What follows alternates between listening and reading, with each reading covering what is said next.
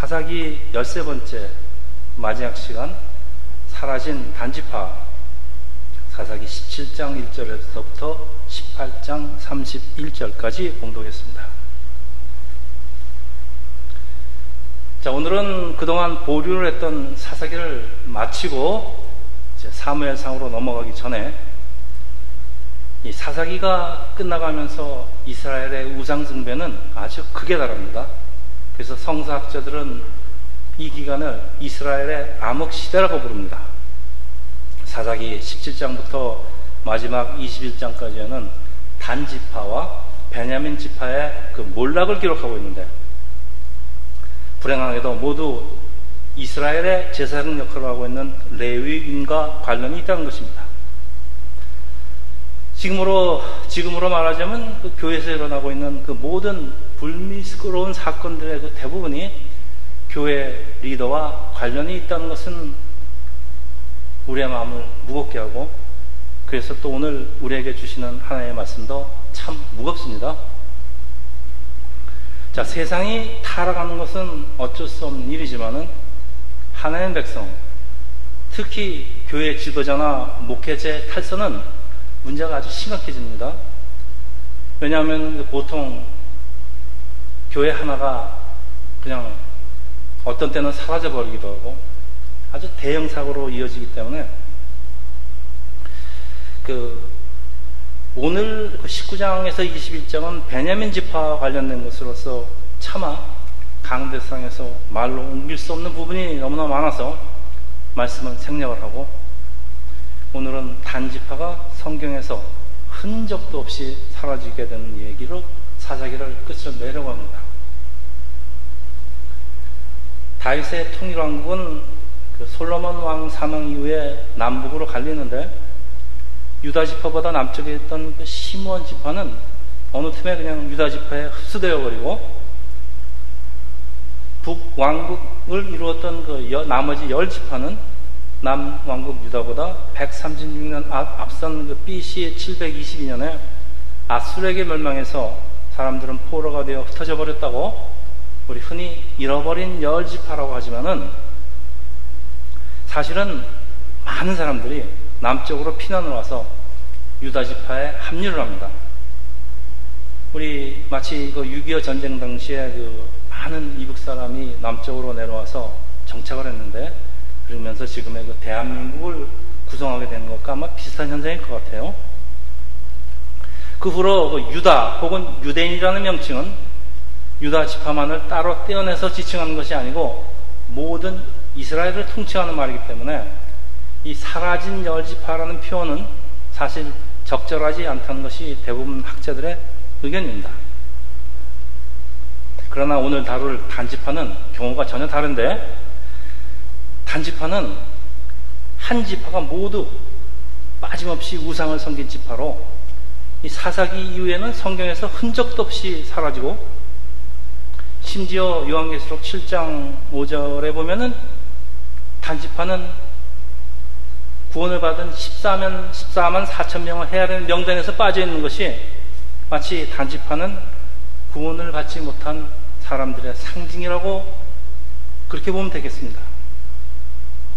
이스라엘은 솔로몬이 죽고 남북으로 갈라지는데 북이스라엘은 금송아지 우상을 만들어서 단에다 두는데 그래서 단은 이 북이스라엘의 우상 숭배 아주 본거지가 됩니다. 어떤 학자들은 사탄은 단지파를 통해서 열두 지파의 분열을 조장한다고 해석도 하고 또 단지파에서 저 그리스도가 나온다고 주장하는 그 아주 문제가 문제의 지파입니다.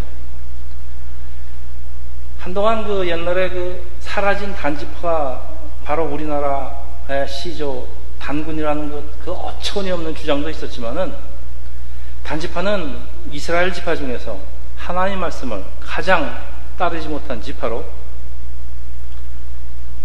야곱도 죽으면서 그 아들 단에게 그 저주같이 보이는 예언을 하는데 창세기 49장 16절에 제가 읽겠습니다. 단은 이스라엘의 한 지파같이 그의 백성을 심판하리로다. 단은 길섭의 뱀이요 새길의 독사로다. 말굽을 물어서 그 탄자를 뒤로 떨어지게 하리로다. 아주 끔찍한 예언입니다. 자, 오늘 본문 17장입니다. 에브라임 산지에 미가라는 사람이 어머니, 어머니의 은을 1100개를 훔치는데 이 1100개는 엄청난, 엄청난 양의 은입니다. 그 어머니는 훔친 사람을 그냥 저주하고 아들은 그 저주가 무서웠는지 훔친 돈을 돌려주니까 아, 어머니 알고 보니까 이 훔친 사람이 자기 아들입니다.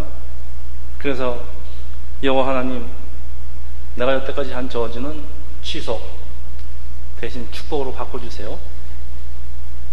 이렇게 기도를 하는데 물론 어머니의 아들을 향한 그 마음은 알 것 같지만은 뭐 하나님이 뭐 내가 명령하면 즉시 움직이는 하인도 아닌데 내가 기도만 바꾸면 하나님도 당연히 그내 기도를 응답을 바꾸실 거라고 생각을 하는데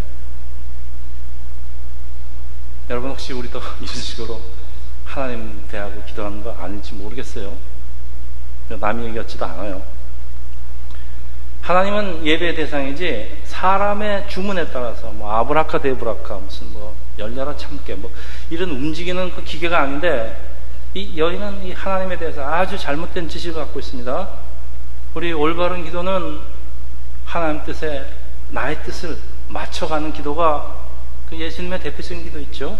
내 뜻대로 하지 마시고 아버지 뜻대로 하시옵소서. 이것이 기도입니다. 여인은 그 돌려받은 은혜 일부를 사용해서 신상을 만들고 집에다 두고 그 아들 미가는 에봇과 드라빔을 만들어서 거다 자기 아들을 제사장으로 해서 신당을 만드는데 신당 사세기 저자는 이거 여호와의 전이 아니고 신당이라는 표현을 하는데 여러분 신당이라는 것은 신을 섬기는 곳입니다. 그 신이 누군지 모르겠지만은 그리고 이 드라빔은 당시 이방 종교에서 가정 수호신으로 여기는 우상이고 에봇은 이스라엘 제사장들이 입는 옷이기는 하지만은 여러분 기드원이 금으로 에봇을 만든 후부터 에봇은 이스라엘의 우상이 되어버립니다.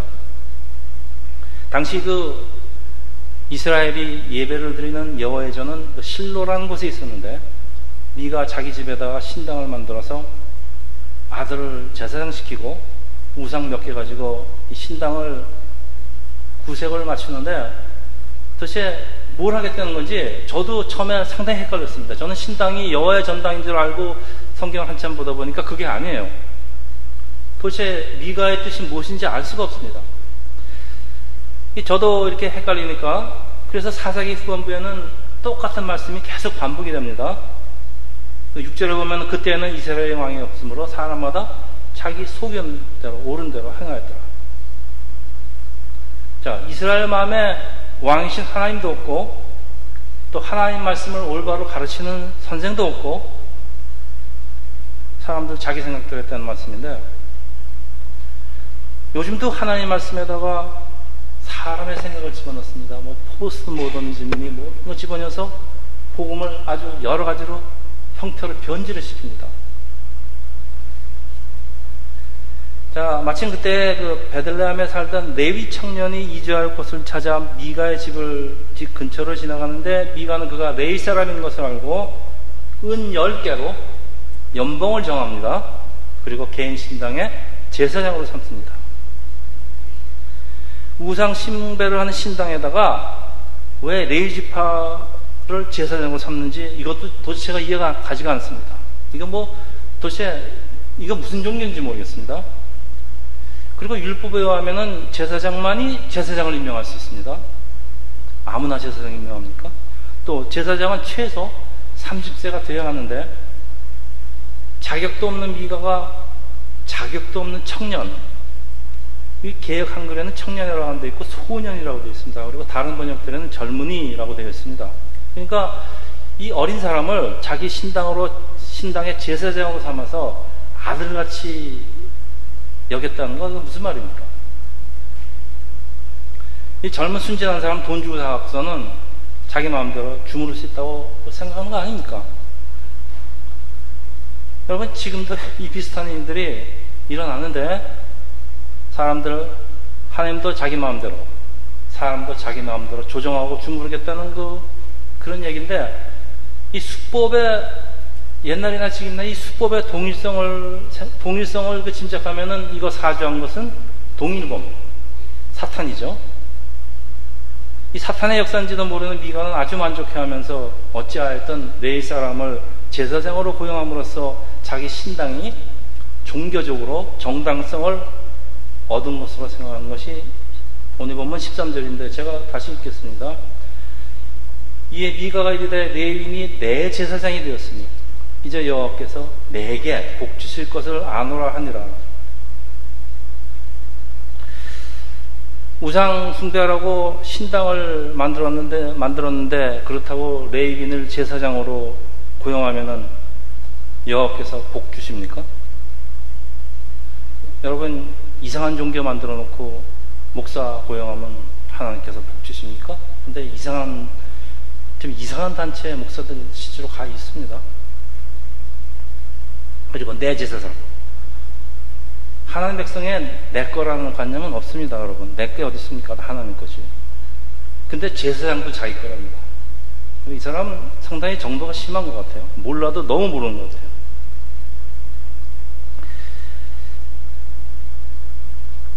적당히 종교적으로 요식행위만 갖추면은 그게 교회가 되고 하나님께서는 그냥 자동적으로 교회에다 복을 주실 것으로 생각을 뭐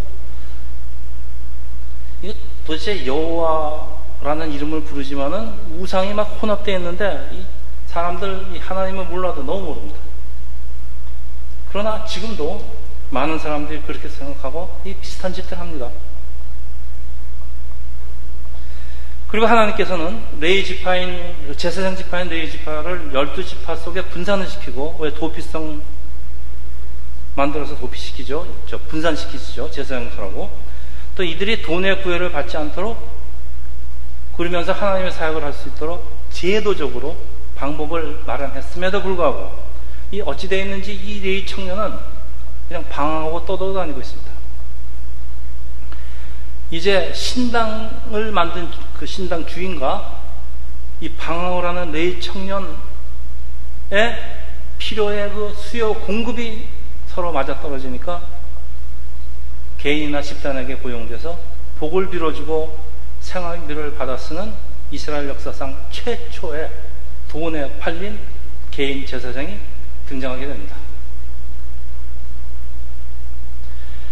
여러분 제사장이 돈에 팔린, 팔리면은 하나님의 말씀을 올바로 전할 수가 없습니다. 이 돈이 개입되어 있으면은 사람 듣기 좋은 말만 해줄 수밖에 없습니다. 자, 이게 습관이 되니까 이제 지나가는 사람이 물어보니까 이 사람 뭐 생각도 안 해보고 그냥 무시코 내뱉은 그 듣기 좋으라고 하는 그말 한마디가 하나님 뜻과는 정반대가 되는데 그 결과 이스라엘의 한 지파를 멸망으로 인도합니다. 단지파는 하나님의 주신 기업을 제일 먼저 포기한 지파로 그들의 잘못된 결정에 말려야 되는데 부채질을 한 것은 이 엉터리 제사장 노릇을 하던 이 레인의 엉터리 예언에서 비롯합니다. 자, 단지파가 어떻게 해서 미가의 우상과 제사장을 훔치고 몰락을 해서 성경에서 사라지게 되는 것을 설명하는 것이 오늘 본문입니다. 그래서 무겁습니다. 만약 단지파가 올바른 제사장의 인도를 받았다면 이스라엘 역사는 많이 달라졌을 것입니다. 자, 오늘 본문 18장 1절에 제가 읽겠습니다. 그때에는 이스라엘에 왕이 없었고 단지파는 그때 거주할 기업의 땅을 구하는 중이었으니 이는 그들이 이스라엘 지파 중에서 그때까지 기업을 분배받지 못하였습니다. 분배받지 못하였다는 게 아닙니다. 사실은 여호서 19장에 가면은 단지파는 가나안 중앙의 그 서쪽 땅을 분배받았지만은 그곳에는 철병거를 소유한 블레셋 사람들이 살고 있어서 단지파의 일부는 대신 에브람 지파 땅에 정착을 했는데 그중 대표적인 인물이 삼손입니다. 그 다른 지파들은 그 어려움을 극복하고 가난을 몰아내고 있었지만은 단지파는 아예 땅을 포기하고 다른 정착지를 찾아서 또돌아, 또돌이 생활을 하고 있었습니다. 하나님께서 가난한 땅을 진멸하라고 하신 이유는 하나님이 잔인해서가 아니고 그곳에는 이미 사단의 세력이 자리를 잡고 강하게 역사하고 있기 때문에 그런 곳에 하나님 나라를 세운 일이 쉬운 일이 아닙니다. 그래서 진멸하는 것입니다. 진멸하지 않으면 또 살아납니까? 지금도 똑같아요. 특히 우리가 살고 있는 이 지역, 여러분은 잘 모르시겠지만은 우리 목회자들에게는 목회하기가 참 어렵다고 아주 소문난 곳입니다. 이런 곳에 교회를 세운 일이 그렇게 쉬운 일이 아닙니다. 가나안 땅을 정복하라는 것은 그곳에 하나님의 나라를 세우라는 것인데 단지파는 하나님께서 주신 땅 포기하고 사람을 선발해서 가나안 땅 전체를 정탐하고 쳐들어가기 쉬워 보이는 땅은 여기저기 찾아다니고 있다가 2절에 보면은 미가의 집까지 오게 되고 한 레이 사람을 만나는데 그 사람이 미가의 개인 제사장 노릇을 하고 있다는 것을 알게 되었습니다. 자, 이스라엘의 한 지파가 사라져 버리게 되는 비극은 이제부터 시작합니다. 5절 6절 제가 읽겠습니다. 그들이 그에게 이르되 청하건대 우리를 위하여 하나님께 물어보아서 우리가 가는 길이 형통하는지 우리에게 알게 하라. 그 제사장이 그들에게 이르되 평안히 가라. 너희가 가는 길은 여호와 앞에 있느니라. 젊은이가 제사장이 된 내막을 모르는 이 단지파 사람들은 이 엉터리 제사장이 하는 이 엉터리 예언에 용기를 얻고 라이스 땅을 살펴보니까 아, 땅도 좋고 사람들은 평화스러워서 쉽게 점령할 것 같습니다. 라이스 땅은 가나안족 가나안족의 땅이 아닙니다. 하나님이 라이스 땅을 진멸하는 얘기는 하신 적이 없습니다. 진멸 대상이 아닙니다. 사람의 눈에 좋아 보여도 하나님께서 원하시는 일인지 아닌지를 살펴서 알려주는 것은 우리 제사장의 가장 중요한 임무인데 이 엉터리에게 그런 능력이 있을 리가 없습니다. 이런 사람들의 전통적인 특징은 여러분 잘 아시죠? 엉터리 점쟁이의 전통적인 특징은 누가 뭐라 그러면은 좋은 얘기만 해줍니다. 누가 물어보아도 좋은 이야기밖에 할수 없습니다. 이게 본질입니다. 근데 사람들은 옛날이나 지금이나 이런 달콤한 말에 홀딱 넘어갑니다. 아, 그 사람 용하다. 자기한테 좋은 얘기 해주니까 용하답니다. 17절. 단지파는 미가의 신당을 가로채려고 우상 및 각종 집기를 훔쳐가지고 나오다 제사장이 제지를 하니까 19절 같이 19절 이건 너무 재밌습니다. 이걸 같이 한번 읽겠습니다. 19절 같이 읽겠습니다. 19절 그들이 그에게 이르되 잠잠하라 내 손을 입에 대라 우리와 함께 가서 우리 아버지와 제사장이 되라 네가 한 사람 집에 제사장이 되는 것과 이스라엘 한 집파 한 족속의 제사장이 되는 것 중에서 어느 것이 낫겠느라 하는지라 그 제사장의 마음에 기뻐하여 에복과 드라빈과 생긴 의상을 받아가지고 그 백성 가운데서 들어간다. 지금 새로 이주하는 곳으로 새로운 곳으로 이주하는 단지파에게는 한 지파를 구, 구색을 갖추고 그 축복을 빌어줄 제사장은 꼭 필요합니다. 근데 이 사람 뭐라고 물어보니까 뭐 그 즉시 그냥 뭐 예언도 하고 아주 그럴듯 하죠. 능력도 있어 보이고 뭘 모르는 이 사람들 단지파 아예 이 사람을 그들의 제사장으로 스카우트하기로 작, 작, 작정을 하고 작업에 들어갑니다. 그 말이 내가 한 사람 집에 제사장이 되는 것과 이스라엘의 한 집파의 한 족속의 제사장이 되는 것과 어느 것이 낫겠냐? 뭐, 뭐 대답할 게 뭐 있습니까? 후자가 낫죠. 근데 이스라엘의 제사장은 자기가 가고 싶은 곳을 마음대로 갈 수 있는 것이 아니고 제비를 뽑아서 하나님께서 갈 곳을 정해주면은 그냥 무조건 따라야 합니다. 그리고 이것은 오늘 오늘날의 그 목회자에게도 똑같이 적용이 되지만은 근데 사실 참 달콤한 유혹입니다. 여기 목사 되실 분 있죠? 자, 오늘의 많은 목회자의 마음에 이런 달콤한 사탄의 속삭임은 계속됩니다. 너 50명 교회에서 목회할래? 아니면 5천명 교회에서 목회할래? 사역자들이 기회만 있으면 이 큰 목회라는 야망을 쫓는 것은 하나님께서 크게 쓰시는 목사. 요즘 일이 아닙니다. 해 아래 새 것이 없는 3천년의 역사를 자랑하고 있는 것인데 이거 어찌 목사들만의 문제입니까? 좀 부끄러운 얘기하겠습니다. 장로시켜 주시면은 2개월로 당장 옮기겠습니다. 아, 이런 얘기 많이들 합니다. 또 지금 다는 회사에서 모든 정보를 빼가지고 저희 회사로 오시면은 당신의 장래는 보장될 것인데 어떻게 할래요? 자 이런 거 거절하면은 세상에서는 바보, 저 융통성 없이 꼭 막힌 저 바보라고 합니다.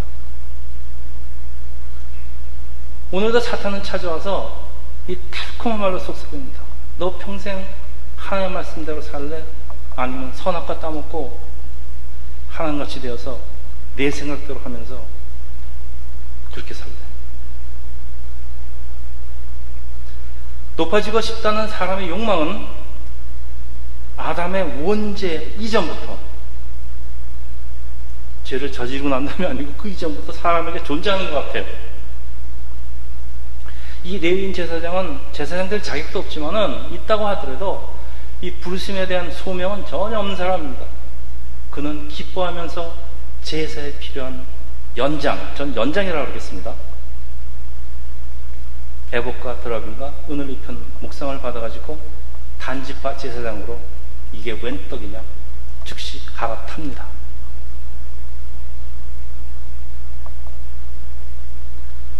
자, 미가가 사람들을 모아 그들을 쫓아가지만은 너 까불면 죽어. 한마디에 그냥, 그냥 돌아갑니다.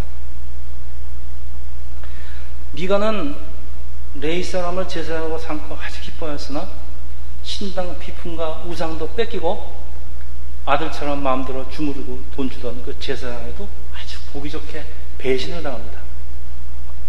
레인을 제사장으로 모셨으니 하나님께서 축복하실 것이라고 기도를 했지만은 결과는 배신으로 돌아오는데 여러분 참 이상한 일이 있습니다. 하나님의 백성이 하나님을 배신하고 세상을 따르면은 그래도 세상에서는 최소한도로 복을 받을 것 같은데 그래야 될 것 같은데 결과는 그렇지가 않습니다. 세상에서 믿었던 사람으로부터 항상 배신당하고 있습니다. 이게 무슨 얘기입니까? 그리고 여기 반드시 짚고 가야 할 중요한 사실이 있는데 이렇게 그 우상으로 가득 차 있는 곳에는 냄새가 납니다. 악한 영들이 냄새 맡고 몰려듭니다. 그래서 사실 그 미가가 미가 입장에서 보면 단지파에게 이 신당을 뺏겼다는 것은 이게 오히려 잘 된 겁니다. 여러분, 때로는 우리의 삶 속에서 내가 아끼던 세상 것들이 없어지는 때가 있는데, 여러분, 이거 오히려 잘 된 일일 수도 있습니다. 내가 이렇게 하나님 잘 섬겼는데 왜 이런 일이 나에게 생기는가? 그거 아닙니다. 왜냐하면 많은 사람들이 회개하고 하나님께 돌아옵니다. 왜? 우리 마음속에 가득한, 가득했던 이 우상들, 이 세상 것들 없어지니까 제정신 든기 때문입니다. 결론이 하나님의 성전이 나의 집에 건축되기 위해서는 나의 집에 있는 이 가짜, 가짜, 신전, 우상은 세상적인 생각은 제일 먼저 없어져야 합니다. 이거 가지고 하나님의 성전 짓겠다고 생각하지 마십시오. 자, 이제 미가 집에 있던 그 가증스러운 신당은 단지팔교로 넘어가는데 참 이상합니다. 그래서 그런지 성경에는 미간의 집이 망했다는 말은 그런 말 없습니다. 대신에 이 비극은 단지팔교로 넘어갑니다. 여러분, 하나님 하시는 일이 참알 수가 없습니다. 30절. 단자손이 자기들을 위해서 그 새긴 신상을 세웠고 모세의 손자여 게르솜의 아들인 요나단과 그의 자손은 반지파의 제사장이 되어서 그 땅 백성이 사로잡히는 날까지 이르렀더라. 자, 성경은 아들같이 자기를 아껴준 아껴줬는지 부려먹었는지 자수야 미가를 배반한 기회주의자 이 엉터리 제사장 대인의 모세의 자손인 요나단이라고 알려졌는데 오늘 성경 말씀에 의하면은 요나단은 평생을 성공한 제사장으로 대접을 받았고 그만도 아니고 그 자손 대를 물려서 단지파의 제사장이 되었다는 말씀인데 얼뜻 들으면은 세상적으로는 이 집안이 대를 물러서 하나님의 축복을 받은 것처럼 들려요. 그렇습니까? 그래서 요즘에 목회에 성공을 하고 성공했다고 자랑하면서 교회를 자식에게 대를 물리겠다는 오늘날의 그 어떤 교회를 상기시키는데 오늘 아침에 기독교 방송 들으니까 그 수정교회 그 로버트 슐러 목사님이 아들한테 넘겨주려고 아들하고 같이 목회를 하다가 아들이 아버지 말대로 안 하니까 이제 딸에다 넘겨줬다고. 오늘 요즘 일어나는 일입니다. 한국엔 없어요? 근데 그 다음 구절이 영 심상치가 않아요. 그 땅 백성이 사로잡히는 날까지. 이거 없었으면 좋겠는데. 왜 이런 불길한 구절이 이 세상에서 성공한, 대를 물려서 성공한 목회자, 제사장 구절에 기록되어 있어요. 무슨 말입니까? 너희는 세상에서 성공한 것처럼 보일 것이다. 그러나 머지않아 포로로 끌려갈 것이다. 왜? 오늘 본문이 끝나는 31절에 사자기 마지막 오늘 본문 31절에 그 이유를 찾아볼 수가 있습니다. 제가 읽겠습니다. 하나님의 집이 실로에 있을 동안에 여호와의 전이 실로라는 곳에 있을 동안에 미가가 만든 바 새긴 신상이 단 자손에게 있었더라. 자, 이 가짜 신당이 우상이 단 자손에게 있었기 때문에 이 모든 문제가 생겼다는 말씀입니다. 단지파가 하나님께서 주신 기업을 포기하고 평화롭게 사는 사람들을 죽이고 하나님의 집이 실로에 있는데도 불구하고 자기 집에다 가짜 신정과 만들고 그 제사장을 가르치고 온갖 세상적인 방법을 써서 얻은 결과는 세상적으로 잠시 성공한 것처럼 보여도 결국은 포로로 끌려갈, 수, 끌려갈 수밖에 없다는 뭐 그런 말씀 아닙니까? 그래서 오늘 우리에게 있는 우리 마음속에 있는 미가의 신당은 세상에서 얘기하는 수단 방법 가리지 말고 수를 써서라도 성공해야 된다는 그런 생각이 우리에게 있는 미가, 미가의 신당입니다. 자, 말씀을 마치는데 오늘의 주인공은 미가 또 젊은 제사장 그리고 단지파 이 사람들 이야기는 아주 당시의 이스라엘 하나님 백성이라는 이스라엘의 영적 그리고 도덕적인 타락을 아주 잘 말해주는데 하나님의 백성이라는 이스라엘 속에 개인의 이익을 위해서 폭력도 마다하고 거침없이 배신도 마다하는 그 기회주의자 또 기복주의자들로 가득 차 있습니다. 이스라엘이 하나님을 숭배한다고 하지만은 동시에 우상을 숭배하면서 여호와 하나님을 그냥 자기네들이 섬기는 우상의 한, 한 우상으로 생각합니다. 무지입니다. 하나님을 알고 하나님의 말씀을 올바로 배웠다면 이런 일은 일어날 수가 없지만은 여러분 지금도 우리 하나님에 대한 무지가 세상을 지배합니다. 저는 목회 의 저의 그 가르침이라고 할까요?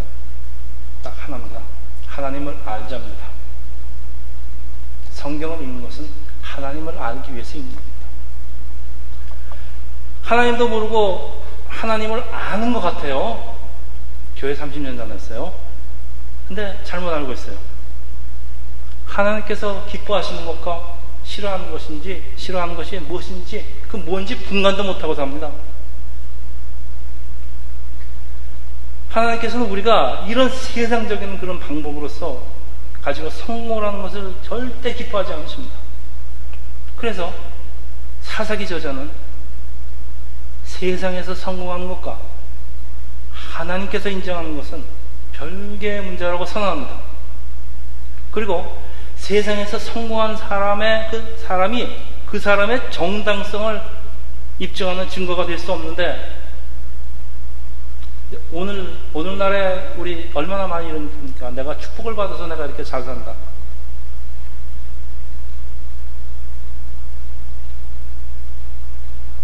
여러분 결과가 방법을 그러니까 좋은 결과가 나쁜 방법을 정당화할 수가 없고 절대 없습니다.